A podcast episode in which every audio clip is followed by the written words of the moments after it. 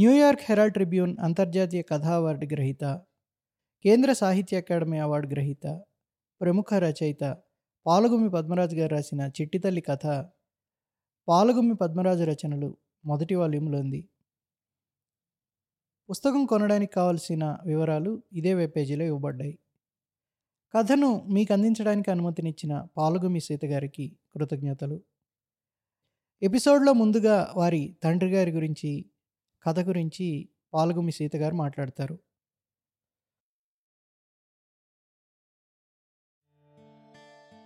అందరికీ నమస్కారం. నా పేరు పాలగుమి సీత. నేను పాలగుమ్మి పద్మరాజు గారి పెద్దమ్మాయిని. ఈ తరం పిల్లలకి పుస్తకాలు చదవడం పెద్దగా అలవాట్లేదు.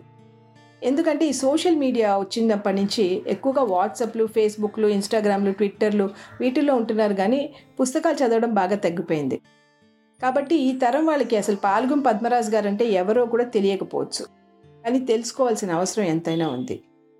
ఎందుకంటారా, రవీంద్రనాథ్ టాగూర్ గారి గీతాంజలికి నోబెల్ ప్రైజ్ వచ్చిన తర్వాత మన తెలుగు రాష్ట్రాలకి అంతర్జాతీయ స్థాయిలో బహుమతి పొందిన కథ ఒక తెలుగు కథ. అది రాసింది పాలగుమ్మి పద్మరాజు గారు. ఆ కథ పేరు గాలివాన. అందుకని ఈ రచయిత సంగతి మనం తప్పకుండా తెలుసుకోవాలి.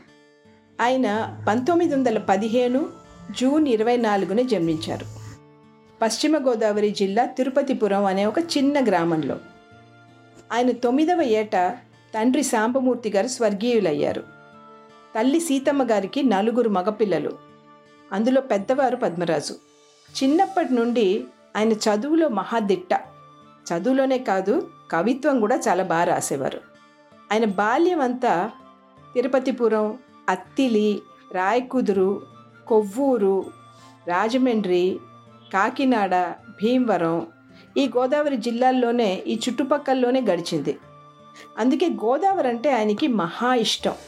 ఆ గోదావరి గట్లు, ఆ ఇసుక తిన్నెలు, ఆ పడవ ప్రయాణాలు, ఆ గాలిలో ఎగిరే తెరచాపలు, ఆ నేల, ఆ ఆకాశం, ఆ వెన్నెల, ఆ పంట చేలు, ఆ నల్లరేగడి మట్టి, ఆ మనుషులు, ఇవన్నీ ఆయన మనసులో నక్కి కూర్చుని వాళ్ళ గురించి రాయమని అడిగేవట. అలా మొదలైంది ఆయన ప్రయాణం రచయితగా. పద్మరాజు గారు బెనారస్ హిందూ యూనివర్సిటీలో ఎంఎస్సి కెమిస్ట్రీ పాస్ అయ్యారు. ఆ తర్వాత కాకినాడ పిఆర్ కాలేజ్లో ముందు డెమాన్స్ట్రేటర్గాను, తర్వాత లెక్చరర్గాను పనిచేశారు. అక్కడి వాతావరణం అంటే ప్రిన్సిపల్ గారు, కాలేజ్ ప్రిన్సిపల్ గారు పెద్దాడి రామస్వామి గారు, ఎంఎన్ రాయ్ గారు, దేవులుపల్లి కృష్ణశాస్త్రి గారు, వీళ్ళ సాంగత్యం అంతా అక్కడ దొరికింది ఆయనకి. దాంతో ఆయన క్రియేటివిటీ బాగా వికసించింది. పద్మరాజు గారి కథల్లో మొట్టమొదట ప్రచురింపబడిన కథ సుబ్బి. ఆ తర్వాత చాలా కథానికలు రాశారు. పిఆర్ కాలేజ్ తర్వాత భీమవరం డబ్ల్యూజీబీ కాలేజ్, అంటే ఇప్పుడు దాని పేరు డిఎన్ఆర్ కాలేజ్, అక్కడ మొట్టమొదటి కెమిస్ట్రీ హెడ్ ఆఫ్ ద డిపార్ట్మెంట్గా జాయిన్ అయ్యారు. అక్కడ ఉండగానే పంతొమ్మిది వందల యాభైలో గాలివాన కథ రాశారు. న్యూయార్క్ హెరాల్డ్ ట్రిబ్యూన్ వాళ్ళు అంతర్జాతీయ కథానిక పోటీలు నిర్వహించారు. అందులో భారతదేశంలో హిందుస్థాన్ టైమ్స్ వాళ్ళు దానికి ఆధ్వర్యం వహించారు. పద్మరాజు గారు గాలివాన కథని ఆయనే ఇంగ్లీష్లోకి తర్జుమా చేసి సైక్లోన్ అనే పేరుతో ఆ పోటీకి పంపారు. ఇరవై మూడు దేశాల నుంచి యాభై తొమ్మిది కథలు ఆ పోటీకి వెళ్ళాయి. అందులో సైక్లోన్ కథకి ప్రపంచవ్యాప్తంగా రెండవ బహుమతి వచ్చింది. దానితో తెలుగు కథానిక అంతర్జాతీయ స్థాయికి ఎదిగిపోయింది. ఆయన కథల్లోని పాత్రలు చాలా వరకు చిన్నప్పటి నుంచి ఆయన చుట్టూ తిరిగిన మనుషుల గురించే ఉంటాయి. కథల్లో ఆయన వాళ్ళ పేర్లు కూడా మార్చలేదు. దర్జీ వెంకటేశ్వర్లు, పుల్లి, పద్దాలు వీళ్ళందరూ ఆయనకి చిన్నప్పుడు బాగా పరిచయం ఉన్న వ్యక్తులు. వాళ్ళ గురించి అలాగే రాశారు ఆయన. వాళ్ళని ఆయన కథల్లో సజీవంగా నిలబెట్టేశారు. విలక్షణమైన మనుషులంటే ఆయనకి మొదటి నుంచి ఒక ఆకర్షణ. వాళ్ళని చాలా బాగా గమనించేవారు. అందుకే ఆయన కథల్లో పాత్రలు మంచివాళ్ళు లేక చెడ్డవాళ్ళు అనే చట్రంలో బంధింపబడవు. అదే ఆయన కథల్లోని విశిష్టత, అందం కూడాను. చిన్నప్పుడు జరిగిన ఒక రెండు సంఘటనలు చెప్తాను. మెడ్రాస్లో మేము రాయ్పేటలో ఉండేవాళ్ళం. టీ నగర్లో లక్ష్మీ కాలనీలో మాధవపతి సత్యం గారు, గోఖలే గారు, ఇంకా కొంతమంది స్నేహితులు ఉండేవారు. నాన్నగారికి పని తక్కువగా ఉన్న రోజుల్లో ఏం చేసేవారంటే అక్కడికి వెళ్ళి సరదాగా వాళ్ళతో ప్యాక్ ఆడేవారు. పదమూడవ నంబర్ బస్సు ఎక్కి వెళ్ళేవారు. ప్రతిసారి ఆయన బస్సు ఎక్కినప్పుడల్లా ఎవడో ఒకడు జేబు కొట్టేసేవాడు. అమ్మేమో ట్యాక్సీలో వెళ్ళమని ఎన్నిసార్లు చెప్పినా సరే నాన్నగారు వినేవారు కాదు. ఆ బస్సులోనే వెళ్ళేవారు. ఎందుకంటే ఈసారి వాడు డబ్బులు ఎలా కొట్టేస్తాడో నేను గమనించాలి అనేవారు. కానీ ప్రతిసారి ఆయన అది గమనించనే లేకపోయేవారు. వాడు ఆయనకి తెలియకుండానే కొట్టేసేవాడు. ఇది ఒక సంఘటన అయితే, ఇంకొక సందర్భంలో దాసరి నారాయణరావు గారు కటకటాల రుద్రయ్య అనే సినిమా హిందీలో జ్యోతి బనే జ్వాల అనే పేరుతో తీస్తున్నారు. దానికి స్క్రిప్టు టేప్ రికార్డర్లో వింటూ ఇంగ్లీష్లో టైప్ చేస్తున్నారు నాన్నగారు. అప్పుడు ఆ టేప్ రికార్డర్ ఏమో పాడైపోయింది, కంపెనీ టేప్ రికార్డర్. అప్పుడు ఏం చేశారంటే నాకు ఫోన్ చేసి నా టేప్ రికార్డర్ పంపించమన్నారు. సరే నేను అది పంపించాను. ఆ రోజు రాత్రి దాదాపు పదకొండున్నర వరకు టైప్ చేసుకుంటున్నారు. ఆ తర్వాత నిద్రపోయారు. ఎలా ఉండేదంటే మా ఇంట్లో మేడ మీద ఒక బెడ్రూమ్ ఉండేది. ఆ బెడ్రూమ్లోనే నాన్నగారి టేబుల్ కూడా ఉండేది, రాసుకునే టేబుల్ అంతా కూడా అక్కడే ఉండేదన్నమాట. అయితే పొద్దునే లేచేసరికి ఆ రెండు టేప్ రికార్డర్లు, ఆ డ్రాయర్లో ఉన్న డబ్బులు, నాన్నగారి షీఫర్స్ పెన్ను అన్నీ మాయం. ఆ రోజు రాత్రి వీళ్ళు నిద్రపోయాక దొంగడొచ్చి అన్నీ ఎత్తుకుపోయాడు. అయితే కొద్ది రోజులకి పోలీసు వాళ్ళు ఆ దొంగను పట్టుకున్నారు. పట్టుకుని ఇంటికి తీసుకొచ్చారు. తీసుకొచ్చి ఆ క్రైమ్ని మళ్ళీ రిపీట్ చేయించారు. వాడు ఆ పెంకుల మీద నుంచి ఎలా ఎక్కి, ఎలా కటకటాల తలుపు మెల్లిగా తీసి, ఎలాగ దొంగలించాడో మొత్తం చూపించాడనమాట. వాడికి ఒక పాతికేళ్ళు ఉంటాయి. వాడి చాకచక్యాన్ని తెగ మెచ్చేసుకున్నారు. ఆ తర్వాత దాని గురించి చాలా కథ జరిగింది. ఈయన కోర్టుకి జరగడం, పోలీస్ కంప్లైంట్ ఇవ్వడం, ఇవన్నీ జరిగాయి. దాని గురించి కూడా ఒక కథ రాశారు. దాని పేరు కోర్టు పక్షి. కానీ ఎప్పుడు కూడా వాళ్ళకి చిత్రంగా వాళ్ళ మీద ఆయనకి ఎప్పుడు కూడా కోపం కానీ అసహ్యం కానీ ఎప్పుడూ కలగలేదనమాట. అది అది ఆయనలో ఉన్న ఒక విచిత్రమైన గుణం. అది ఇంకోటి ఏంటంటే ఆయన ఏ కథల్లోనూ ఏ పాత్రల ద్వారాను సూత్రాలు ఏమీ చెప్పనే చెప్పరు మనకి. ఆ పాత్రలు కూడా ఒక మూసలో ఉండవు. మనకి నిజ జీవితంలో ఇలాంటి పాత్రలు తటస్థ పడుతూనే ఉంటాయి. వాళ్ళని పూర్తిగా మనం అసహించుకోలేము, ద్వేషించలేము. కొన్నిసార్లు వాళ్ళని క్షమిస్తాం లేక భరిస్తాం కూడా, అంటే సందర్భాన్ని బట్టి. ఆయనకి తెలుగులో ఎంత పట్టుందో అంతే పట్టు సంస్కృతంలోనూ ఇంగ్లీష్లోనూ కూడా ఉండేది. పైగా తమిళం, ఫ్రెంచ్, జర్మన్ భాషల్లో కూడా మంచి పరిజ్ఞానం ఉండేది. పంతొమ్మిది వందల యాభై రెండులో బిఎన్ రెడ్డి గారు ఆయన్ని మెడ్రాస్ తీసుకొచ్చారు బంగారు పాప కథ రాయడానికి. బంగారు పాప నుంచి బహుదూరపు బాటసారి వరకు దాదాపు ముప్పై ఐదు పైగా చిత్రాల్లో కథ, మాటలు, పాటలు, దర్శకత్వం కూడా వహించారు. కానీ ఆయనకి అన్నిటికన్నా నచ్చిన ప్రక్రియ ఏమిటంటే కథానిక. చాలా ఎక్కువ చదివి తక్కువ రాసిన వాళ్ళల్లో పద్మరాజు గారు ఒకరు. ఆయన జీవితాన్ని ఉన్నది ఉన్నట్టుగా చూసే తాత్విక ప్రజ్ఞ గల మనిషి అని ఒకసారి విహారి గారు అన్నారు. మానవ సంబంధాల మధ్య నడిచే సంఘర్షణలు, అనుబంధాలు ఆయన కథల్లో ముఖ్యమైన అంశాలు. ఇంకొక ముఖ్యమైన అంశం ఏంటంటే నిరాడంబరత. ఆయన పదప్రయోగం కూడా కథ చెప్తూ ఉంటే ఆ కథ మన కళ్ళకు కట్టినట్టు కనిపిస్తూ ఉంటుంది. పద్మరాజు గారి కథల్ని మనసుతో చదివి బుద్ధితో అర్థం చేసుకోవాలి. నాన్నగారు ఉన్నంత వరకు మాకు ఆయన విలువ తెలియనే లేదు. విలువ తెలిసేసరికి ఆయన లేనే లేరు. ఆయన మమ్మల్ని విడిచి దాదాపు ముప్పై ఐదు సంవత్సరాలు అయినప్పటికీ మేము ఆయన తలుచుకొని రోజు ఉండదు. నేను మా చెల్లెలు రత్న ఆయన కూతుళ్ళుగా పుట్టామే కానీ అభిమానులుగా మారిపోయాం. ఆయనకి చాలా హాబీస్ ఉండేవి. పుస్తకాలు చదవడం, పుస్తకాలు విపరీతంగా చదివేవారు. మ్యూజిక్ అంటే చాలా ఇష్టం, మంచి జ్ఞానం కూడా. మా బాబాయ్ గారు అంటే పాలగుమి విశ్వనాథం గారు మెడ్రాస్ వచ్చినప్పుడల్లా పీబీ శ్రీనివాస్ గారు వీళ్ళందరూ వచ్చేవారు అనమాట ఇంటికి. అందరూ కలిస్తే ఇంట్లో ఒక పెద్ద జుగల్బందీయే జరిగేది. అలాగే ఈ సాహిత్యవేత్తలు అంటే ఉషాశ్రీ గారు, దేవులుపల్లి కృష్ణశాస్త్రి గారు, కాటూరి వెంకటేశ్వరరావు గారు, విద్వాన్ విశ్వం గారు వీళ్ళందరూ కలిసి కూర్చుంటే ఇంట్లో ఒక పండగ వాతావరణం నెలకొనేది. నాన్నగారు మంచి టైలర్ కూడాను. మా బట్టలన్నీ ఆయనే కుట్టేవారు. ఆయన ప్యాంట్లు షర్ట్లు కూడా ఆయనే కుట్టుకునేవారు. చిన్నప్పుడు అమ్మ మూర్ మార్కెట్కి వెళ్ళి డిజైన్ బుక్లన్నీ తెచ్చేది. నాన్నగారు నాకు రకరకాల గౌన్లు డ్రెస్సులు కుట్టేవారు, నాకు మా చెల్లెలికి. ఒకసారి బర్త్డేకి స్కూల్కి కొత్త ఫ్రాక్ వేసుకుని వెళ్ళాను. మా టీచర్ చూసి చాలా బాగుంది అని చెప్పి ఎక్కడ కొన్నావు అని అడిగారు అనమాట ఆవిడ. అడిగితే మా నాన్నగారు కుట్టారు అని చెప్పాను. అంటే మీ నాన్నగారు టైలరా అని అడిగారు ఆవిడ.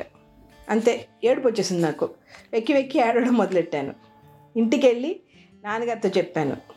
ఆయన నవ్వుతూ, ఓస్ ఇంతేనా, టైలర్ కూడా ఒక వృత్తేగా, ఏ వృత్తి అయినా మనం మనం చేసే దానికి ఎప్పుడు సిగ్గుపడకూడదమ్మా, గర్వపడాలి అని డిగ్నిటీ ఆఫ్ లేబర్ అంటే ఏమిటో చాలా ఎక్స్ప్లెయిన్ చేశారు నాకు ఆ రోజు.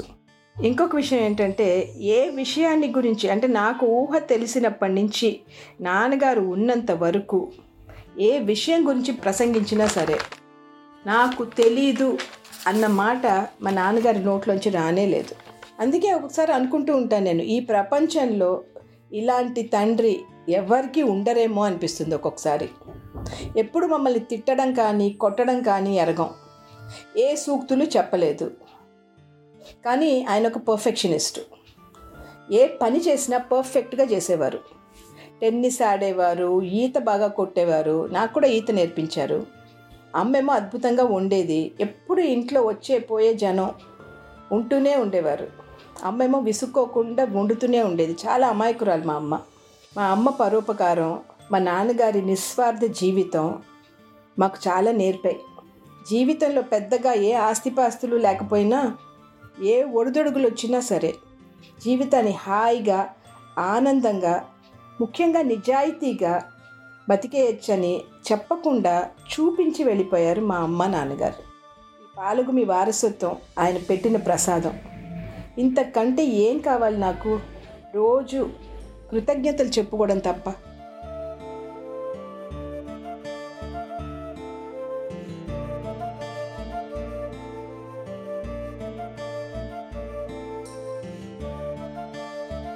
చిట్టితల్లి పద్మరాజు గారు పిల్లల గురించి పెద్దవాళ్ళకి రాసిన కథల్లో ఒక ముఖ్యమైన కథ ఇది. ఈ కథ ప్రత్యేకంగా నాకు చాలా ఇష్టం. ఇది మొట్టమొదట నాన్నగారు యువ దీపావళికి సంచిక కోసం రాశారు. ఇది చదివిన ప్రతి వాళ్ళకి కథ చివరి భాగంలో కళ్ళల్లో నీళ్లు తిరక్క తప్పవు. ఇక కథలోకి వస్తే, కథలో రెండు ముఖ్యమైన పాత్రలు, ఒకటి దక్షిణామూర్తి, రెండు చిట్టి. వీళ్ళిద్దరి క్యారెక్టర్లకి అస్సలు ఎక్కడ పొంతనుండదు. కథలో మనకి మొట్టమొదటి పరిచయం అయ్యే వ్యక్తి దక్షిణామూర్తి, ఒక అసలు సిసలైన వ్యాపారవేత్త, లాభ నష్టాల బేరీజు, సంఘంలో పలుకుబడి, హోదా.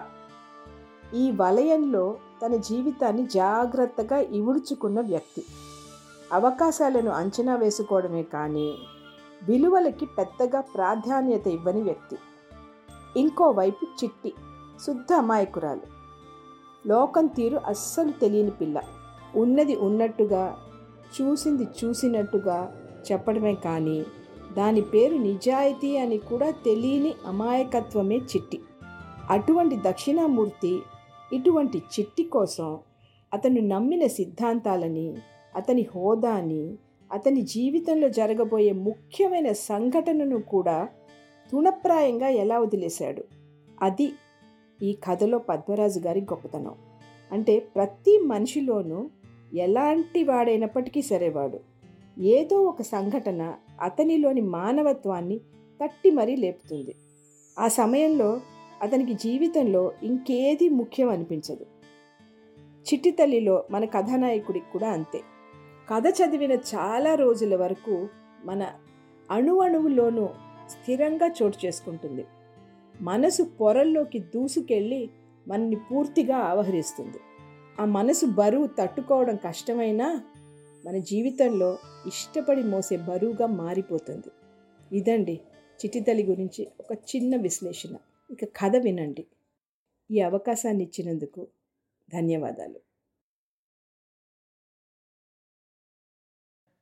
దక్షిణామూర్తి గాలి పీల్చుకోవడానికి నిడదవోలు ప్లాట్ఫామ్ మీదకి దిగాడు.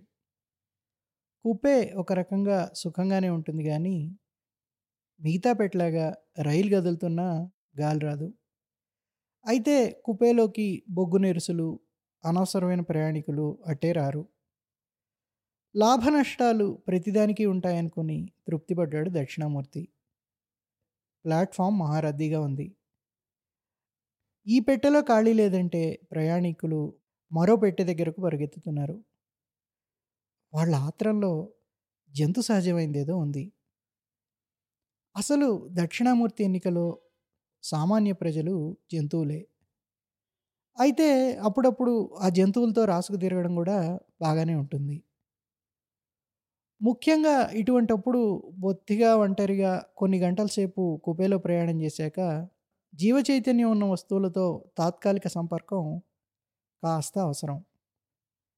అయితే ఆ సంపర్కం అతనికి విసుగుబుట్టిస్తే మళ్ళీ తన ఏకాంతంలోకి తను పోవడానికి అవకాశం ఉండాలి. ఆ కుపేలోకి పోతే ఈ జనం తన్ను తాకలేదన్న ధీమాతోనే దక్షిణామూర్తి జనసముద్రంలోకి అడుగుపెట్టాడు. సోడాలు, తినుబండారాలు, పుస్తకాలు అమ్మేవాళ్ళు పెట్టెలను దోసుకుంటూ అతన్ని రాసుకుంటూ పోతున్నారు. పక్క పెట్టెలో మనిషి అరటిపండు తినేసి విసిరిన తొక్క అతన్ని తలవెంట్రుక వాసిలో దూసుకుపోయింది. జనప్రవాహం నుంచి కొంచెం దూరం దొలిగి నిలబడ్డాడు దక్షిణామూర్తి. ప్లాట్ఫామ్ మీదకి దిగడంలోనూ లాభ నష్టాలున్నాయి. అండ్ ఓయ్ దక్షిణామూర్తి గారు అంటూ ఒక విగ్రహం అతన్ని రెండు చేతులు పట్టుకుని ఊపింది. ఏమిటి విశేషాలు? పట్నమేనా? ఏమండి, అక్కడెక్కడో అచ్చిటికల్ ఫ్యాక్టరీ పెడుతున్నారంట, కాస్త వివరాలు మాకు కూడా ఇవ్వండి. దానమ్మ మోసిరున్న లాభాలన్నీ మీరే వేసుకోవాలేటండి. అవును కానీ కలప మా దగ్గరకు ఉండడం బొత్తిగా మానేశారేంటి? దక్షిణామూర్తికి వ్యాపారం అంటే పిచ్చి మౌజు. లాభ నష్టాలు మాట్లాడుంచి అసలు వ్యాపారంలో ఏదో ఒక విధంగా తంది పైచే అనిపించుకోవాలి. అయితే ఒక్కొక్కప్పుడు ముఖ్యంగా ఇలాగ విశ్రాంతి కోసం ప్రయాణాలు చేస్తున్నప్పుడు వ్యాపార వాతావరణం నుంచి దూరంగా ఉండాలనిపిస్తుంది. కానీ పెద్ద వ్యాపారస్తుడిగా పేరు ప్రఖ్యాతులు గడించాక, ప్రతి ఊళ్ళోనూ పది మందితో వ్యాపార రీత్యా పరిచయం ఏర్పడ్డాక అలా దూరంగా తొలగిపోయి ఉండడం అసాధ్యమని అతనికి అనుభవం వల్ల తెలుసు. అదీగాక తనకు లోపల ఎంత చిరాగ్గా ఉన్నా వాళ్లతో ఆప్యాయంగా చిరునవ్వు చెదరకుండా మాట్లాడడం వ్యాపారానికి ముఖ్య అవసరం. ఒక్కరికి మనసు నొచ్చుకుని మాట అతడు మాట్లాడా, అతను ఇన్నాళ్ళు నిర్మించుకుంటూ వచ్చిన పలుకుబడి ఔన్నత్యం వేకమేడలాగా కూలిపోతుందని అతనికి తెలుసు. మరో నలుగురు ఐదుగురు చేరారు. కొందరు అతన్ని కేవలం మర్యాదగా బలకరించడం కోసమే దగ్గరగా వచ్చారు. మరికొందరు అతని సహాయం అర్థించడానికి వచ్చారు. అతడు అందరినీ సమంగా మాటలతో గౌరవించి రైలు కదలబోతుండగా తన కుపే ఎక్కేశాడు. ఎక్కుతూ రైల్లో ప్రయాణం చేస్తున్న ఉద్యోగిని సంజ్ఞ చేశాడు. చూడ అప్పలస్వామి, ఈ పెద్ద మనుషులంతా ఈ కుపేలో పైబర్త్ కోసం నిన్ను వేపించుకు తింటారు. నా స్నేహితులెవరో బెజవాళ్ళు ఎక్కుతారు, అంచేత రెండు నేనే రిజర్వ్ చేయించానని చెప్పు. నాకు మీరు చెప్పక్కర్లేదు సార్, అప్పుడే కొందరు నన్ను అడగడం, నేను ఖాళీ లేదని చెప్పడం అయింది.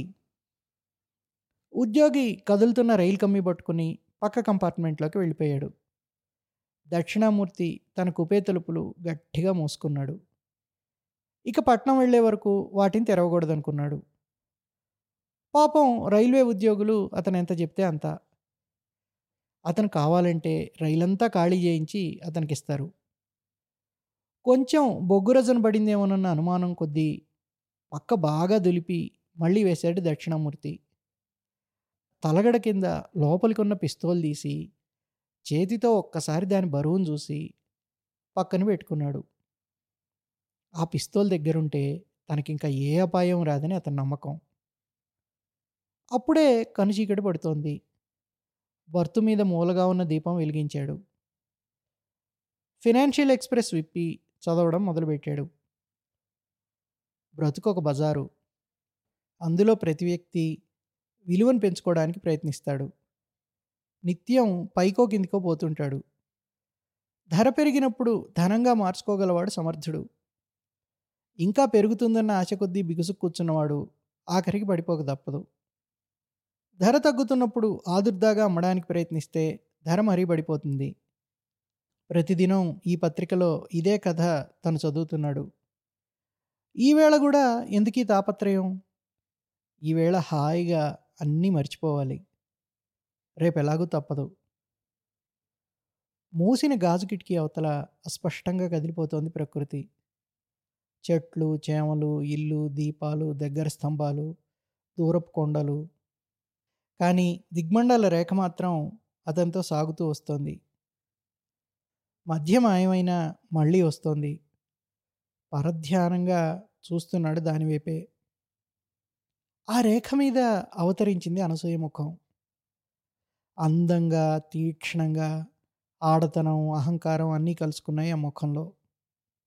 అనసూయ షుగర్ మిల్స్ తనతో ఆరణంగా తెస్తుంది. ముప్పై లక్షల విలువ గల ఫ్యాక్టరీకి ఆమె ఏకైక వారసురాలు.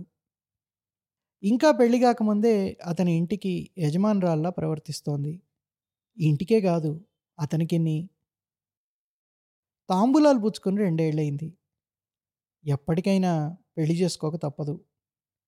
అయితే బ్రహ్మచర్య ఆశ్రమంలో ఉన్న స్వేచ్ఛను వీలైనంతకాలం పొడిగిస్తున్నాడు దక్షిణామూర్తి. అనసూయ అందమైంది, హోదాగలది. అతనికి చాలా ఇష్టం. పక్కన కూర్చుండగా ఆమె చేయబట్టుకుని నలపకుండా ఉండలేడు. పళ్ళు బిగించి తీవ్రంగా, ఏకాంతంగా ఆమెతో ఏకమైపోతున్న దృశ్యాలు ఊహించుకోకుండా ఉండలేడు. ఆమె విలువ ముప్పై లక్షలు ఈరోజుని. అయినా అతను పెళ్ళి వాయిదా వేస్తున్నాడు. అప్పుడప్పుడు తన బ్రహ్మచారి స్నేహితులు అతన్ని పార్టీలకు పిలుస్తుంటారు. అప్పుడప్పుడు పార్టీలు అతని ఇంట్లోనే జరుగుతుంటాయి. ఎప్పుడో రాత్రి తొమ్మిది గంటలకు ప్రారంభమవుతాయి. అప్పుడప్పుడు తెల్లవారిపోయేదాకా సాగుతుంటాయి. మర్నాడు ఎంత నీరస పెట్టినా వాటి సరదా వాటిదే. తన టైపిస్ట్ సులోచన ఎప్పుడన్నా ఇంకెవరూ దొరక్కపోతే వస్తూ ఉంటుంది. అనసూయ కన్నా సులోచన ఎక్కువని కాదు, సులోచనలు వందల కొద్దీ ఉన్నారు. అనసూయ ఒక్కతే ఉంది. అయితే అప్పుడప్పుడు ఏ సులోచనతోనన్నా ఒక్క రాత్రి సరదాగా గడపడానికి, అన్నీ మర్చిపోవడానికి అవకాశం ఇస్తుంది బ్రహ్మచర్యం. గృహస్థు అయిన మరుక్షణం నుంచి ఈ అవకాశం పోతుంది. ఈ రెండు ఆశ్రమాలకి వాటికి తగిన విలువలు నిర్ణయించి తన వయస్సుకి ఒక ధర ఇచ్చుకుని, పెళ్ళయ్యాక వచ్చి లాభాలు బేరీజు వేసుకుని, పోయే స్వాతంత్ర్యానికి నష్టపరిహారం కట్టుకుని, లాభ నష్టాలు పట్టి ఒకటి మనసులో తయారు చేసుకుంటున్నాడు దక్షిణామూర్తి. అప్పుడు అతని కంటపడింది కదులుతున్న చిడత. ఆ చిడత పాకీదొడ్డి తలుపుది. ఒక్కసారి పైకి లేచి మళ్ళీ కింద పడిపోయింది చిరుచప్పుడు చేస్తూ. దక్షిణామూర్తికి ముచ్చెమటలు పోసాయి. పాకీదొడ్డిలో ఎవడో దొంగ ఉన్నాడు. ఈ కుపేల్లో రెండు మూడు కూనీలు, దొంగతనాలు జరిగినట్టు పత్రికల్లో చదివాడు. ఈ దొంగలకి దయాదాక్షిణ్యాలు ఉండవు. లేవబోయాడు. లేచి గొలుసులాగాలని అతని అభిప్రాయం. కూర్చుని కాళ్ళు కింద పెట్టాడు. టప్పుని చిడత చప్పుడు చేస్తూ రెండో పక్కకి తిరిగిపోయింది. తను లేచి గొలుసులాగేలోగా దొంగ తన మీద పడి ఏమన్నా చేయగలడు. అతని కాళ్ళు జావలా మెత్తబడిపోయాయి. తన దగ్గర దొంగతనం కానీ కూని కానీ చేయవలసినంత డబ్బు లేదని చెప్తే ఆ దొంగ నమ్ముతాడా? చటుక్కుని పిస్టల్ గుర్తుకొచ్చింది. గభాలన దాన్ని తీసి పాకిదొడ్డి తలుపు వైపు గురిపెట్టి అరిచాడు, "రా, యువతలికి రా!" తన గొంతు ఎవరి గొంతులాగో ధ్వనించింది, అవసరమైనంత గట్టిగా.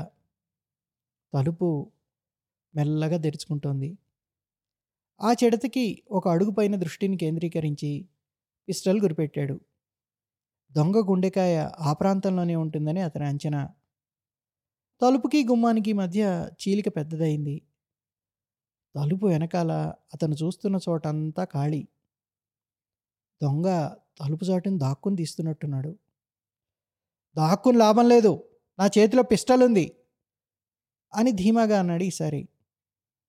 ఎందుకో ఇంకా దొంగ తనకి లొంగిపోయినట్టు అనిపించింది. తలుపు తెరుచుకుంది. అతని చూపులు కేంద్రీకరించిన క్రింద భాగంలో ఏదో కదిలింది. కిందికి చూశాడు. చేతిలో పిస్టలు అనుకోకుండా జారిపోయింది. నరాలన్నీ సర్దుకొని పట్టొదిలేసాయి. అతనికి చటుక్కున పక్కలు బగిలేటంత నవ్వు వచ్చింది.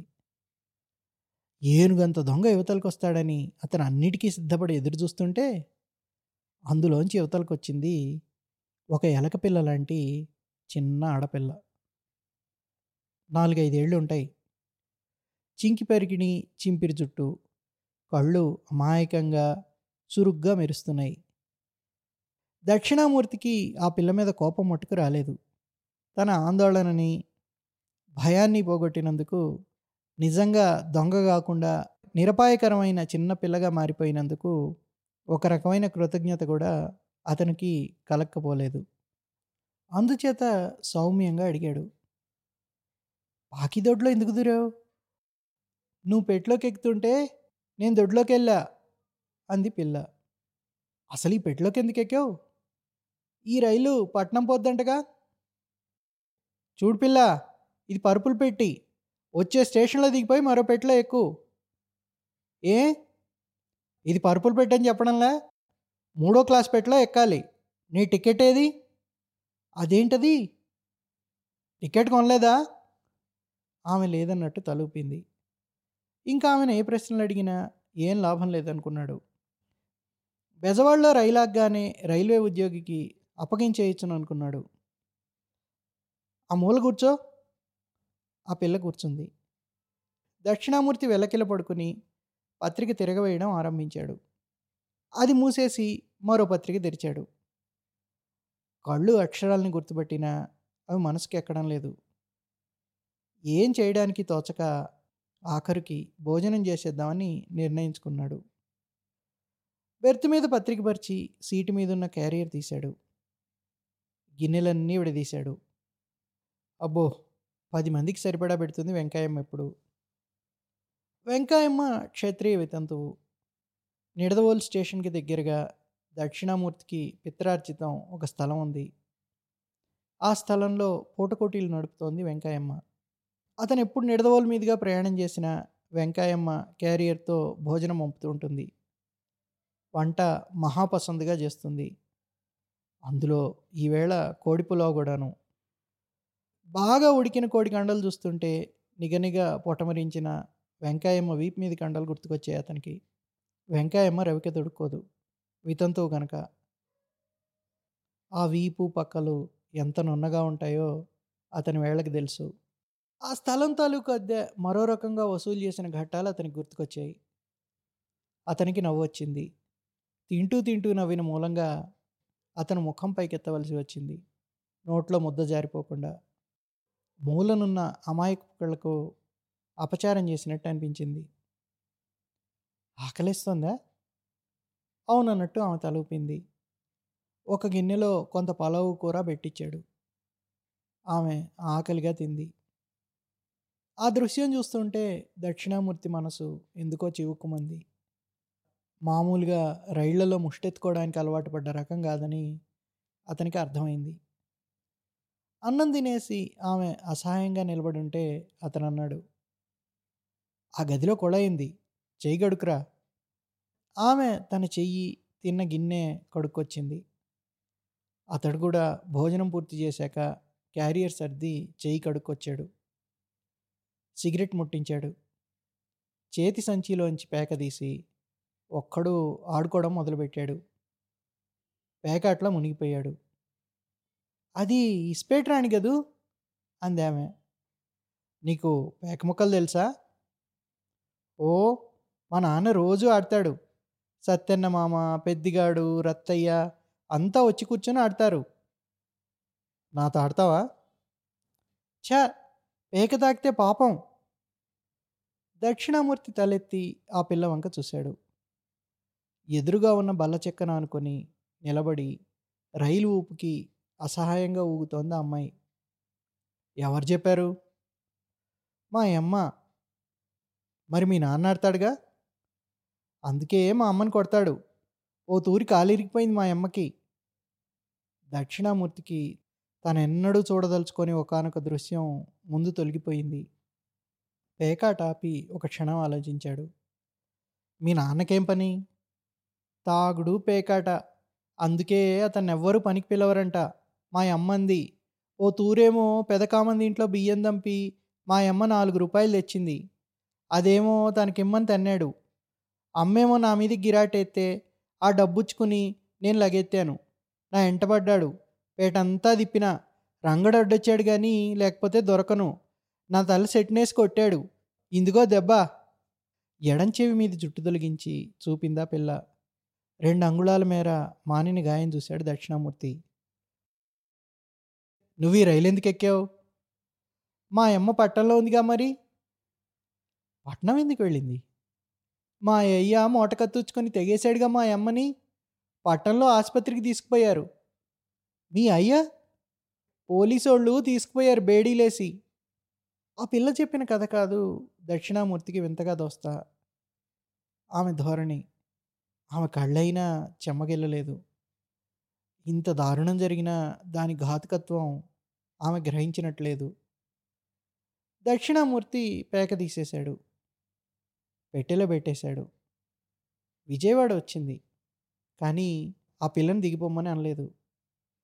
రైలు మళ్ళీ కదిలాక బొమ్మల పత్రిక తీసి నడుము వాల్చాడు. ఆ పిల్ల అలాగే నిలబడింది. ఆ మూల పడుకో. నిద్ర రాదు. ఏ? మా అమ్మ పాట పాడాలి. ఏం పాట? నా సిట్టి తల్లి నిద్రపోవమ్మ, రాసోరి పాపాయి రంగైనవోడు, సింతల్లో చంద్రుడు తొంగిసోసేడు, పుంతల్లో ఎలుతురు పిండారబోసే. నాకంతే వచ్చు. పాటింకా ఉందా? నాకు నిద్ర వచ్చినా మా అమ్మ పాడుతానే ఉంటుందిగా. అదేంటది? బొమ్మల పుస్తకమా? ఇలా కూర్చొని చూడు. అతడు కొంచెం జరిగాడు. అయితే ఆ పిల్ల కిందకి కూర్చుని పత్రికలో బొమ్మలు చూసింది. నీ పేరేమిటి అన్నాడు పేజీలు తిరిగేస్తూ. చిట్టితల్లి. మంచి పేరు. ఈ బొమ్మ ఏంటి అని అడిగింది చిత్రంగా ముఖం పెట్టి. ఆ ముహూర్తంలో దక్షిణామూర్తికి ఆ పిల్లంత అందమైంది సృష్టిలో మరొకటి లేదనిపించింది. ఒక్కసారి ఆ పిల్ల తల మీద చెయ్యేసి నివరాలనిపించింది. కానీ అంత సబబు కాదని తోచింది. మర్నాడు ఉదయం ఆ పిల్లదారి ఆ పిల్లది, తందారి తంది. ఆ రాత్రికి మటుకు తను ఆ పిల్లని ఆదుకున్నాడు. ఆకలి తీర్చాడు. టికెట్ లేకుండా పట్నం చేరుకోవటానికి సహాయపడుతున్నాడు. ఆ అనుబంధం అంతవరకే పెట్టుకోవాలి. ఈ సంగతి అనసూయకి చెప్తే ఏమంటుంది? అనసూయకిది అర్థం కాదు. చేయకూడని పని చేశాననుకుంటుంది. పోనీ పది మంది చూస్తుండగా పేదలకు సహాయం చేయడమా కాదు ఇది. అలాంటి సేవ ఉపస్పోక్కి అనసూయ చేస్తుంటుంది. కూలిపేటల్లోకి వెళ్ళి వాళ్ళకి ఆరోగ్య సూత్రాలు నేర్పుతుంది. వాళ్ళ చంటి పాపలకి నీళ్లు పోసి పాలు పట్టిస్తుంది. అయితే కూడా పత్రికల తాలూకు ఫోటోగ్రాఫర్ ఉంటాడు. ఆమె ఆ పనులు చేస్తుండగా రకరకాల కోణాల నుంచి ఛాయాచిత్రాలు తీసి పత్రికల్లో వేయిస్తాడు. ఆ మురిక్కంపు భరించినందుకు ప్రతిఫలంగా ఆమె కీర్తి ప్రచారం అవుతుంది. ఏకాంతంగా ఒక రైలు పెట్టెలో ఒక అనాథకి చేసిన మేలు ఎందుకు పనికిరాంది. బూడిదిలో పోసిన పన్నీరు. ఈ చిట్టి తల్లి వల్ల తను పొందిన సంతృప్తి కూడా ఒకటి ఉంది. ఈ ఒంటరి ప్రయాణంలో తోడుగావడం ఒకటే కాదు, చిన్న అమాయక ప్రశ్నల ద్వారా, నవ్వొచ్చే కొన్ని నిర్వచనాల ద్వారా కటిక వ్యాపారస్తుడైన తన వంటి వాడికి ఓ కొత్త అనుభవం కలిగించింది. లాభ నష్టాలతో నిమిత్తం లేని అనుభవం అది. దానికి విలువ లేదని దక్షిణామూర్తికి తెలుసు. అతని మనసు వర్తక వాణిజ్యాలకు బందీ కాదు, వాటికి యజమాని. నయా పైసలు, రూపాయల ప్రపంచానికి బయట ఉండే విలువలు అతనికి తెలుసు. అంచేతే అతను వ్యాపారస్తుల్లో అగ్రగణ్యుడు. అంచేతే ఆ విలువలకు రూపాయలు నయా పైసల్లో వెలగట్టగలడు. అనసూయను కూడా అతను వెలగట్టేశాడు. ఏమిటి చూస్తున్నావు చిట్టి అన్నాడు దక్షిణామూర్తి. అతను పరధ్యానంగా ఆలోచిస్తున్నప్పుడు చిట్టి తల్లి అతని చేతిలో బొమ్మల పత్రిక తీసుకుని కాళ్ళ మీద పరుచుకొని చూస్తుంది. ఈ కుక్క మాట్లాడగలదా? ఏ దాని నోట్లోంచి ఏవో మాట్లాడుతున్నాయిగా. నిజమే, మాట్లాడుతోంది. ఏటంట అది? ఆ గోడనున్నది తినేదేనా అనుకుంటోంది. పిచ్చి కుక్క. ఏ అది టోపీగా ఎట్టా తింటది? కుక్క కదా, దానికేం తెలుసు. మరి మా కావేరికి ఎన్ని తెలుసో తెలుసా? కావేరెవరు? మా కుక్క. మా అయ్య కళ్ళు ముంత దొరికైనా పోదు, పక్కింటి పోతురాజు కళ్ళు మట్టుకు నాకెత్తాది. మా ఎదురింటి ఆడపిల్లని పట్టుకుని ఏడిపిస్తుంది. నేను ఎక్కడికి వెళ్ళినా కూడా వస్తుంది. టేషన్ కూడా వచ్చింది. పెట్టిలోకి ఎక్కకుండా తలుపు మూసేశా. పోతుమామెవరు?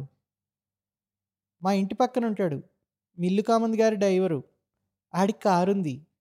తాగేసినప్పుడు ఊరికే కామంద్ గారి పెళ్ళాం మూసే పోతుమామకి డబ్బిస్తాదంట.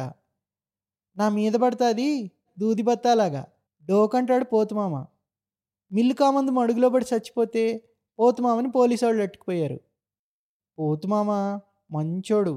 మా అమ్మని కొడతా ఉంటే మా ఆయన సందేటేసి పట్టుకునేవాడు కదలకుండా. పెద్ద మనిషి. రంగత్తు దోళ్లసాల కూలిపోయింది గాలోనికి. లేగదూడింది పాపం. పోతుమామ ఒంటి చేత్తో కూలిపోయిన పాకను ఎత్తిపట్టుకున్నాడు. ఆవుని దూడని ఇంటో గట్టేసింది ఆ రేత్రి. పోతుమామ చాలా మంచోడు. వద్దన్నా సరే మా అమ్మకి పావలా అర్ధ ఇచ్చేవాడు. ఒక్కో రోజు బియ్యానికి లేకపోతే. దక్షిణామూర్తి రెండు చేతులు తల కింద పెట్టుకుని చిట్టితల్లి ఇల్లు పరిసరాలు ఊహించుకోవడం మొదలుపెట్టాడు. ఆ పిల్ల చెప్పుకుంటూ పోతోంది. చటుక్కున ఆమెకి ఏ సంగతి జ్ఞాపకం వస్తే అందులోకి దాటేస్తుంది. మొదలుపెట్టిన ఘట్టం పూర్తి చేయకుండానే మరో ఘట్టంలోకి పోతుంది. రకరకాల పేర్లు ఆడ అమ్మగా వచ్చిపోతున్నాయి. వాళ్ళెవరో ఆమె వివరించి చెప్పదు. అయినా ఆమె వివరిస్తున్న కథలో ఒక పరిపూర్ణత ఉంది. అతని మనసులో అతి స్పష్టమైన చిత్రంగా అది క్రమంగా రూపుదాల్చింది. అటువంటి గుడిసెలు, అటువంటి వ్యక్తులు తనబోటి వాళ్ళు ఎన్నోసార్లు చూసి ఉండొచ్చు. వాళ్ళ కథలు రకరకాలుగా విని ఉండొచ్చు. కానీ నాలుగైదేళ్ళు ఆ పసిపాప వివరించినంత స్పష్టంగా ఆ కథను ఎన్నడూ వినలేదు. ఇక ముందు వినబోడు. ఆమె చిన్ని మాటల్లో తను ఎరుగని వింత ప్రపంచకం పరుచుకుంది. ఆ వ్యక్తుల్ని, ఆ వాతావరణాన్ని మన్నం చేసుకుంటుండగా అతనికి నిద్రపట్టింది. అతి ప్రశాంతమైన నిద్ర, ప్రగాఢమైన నిద్ర.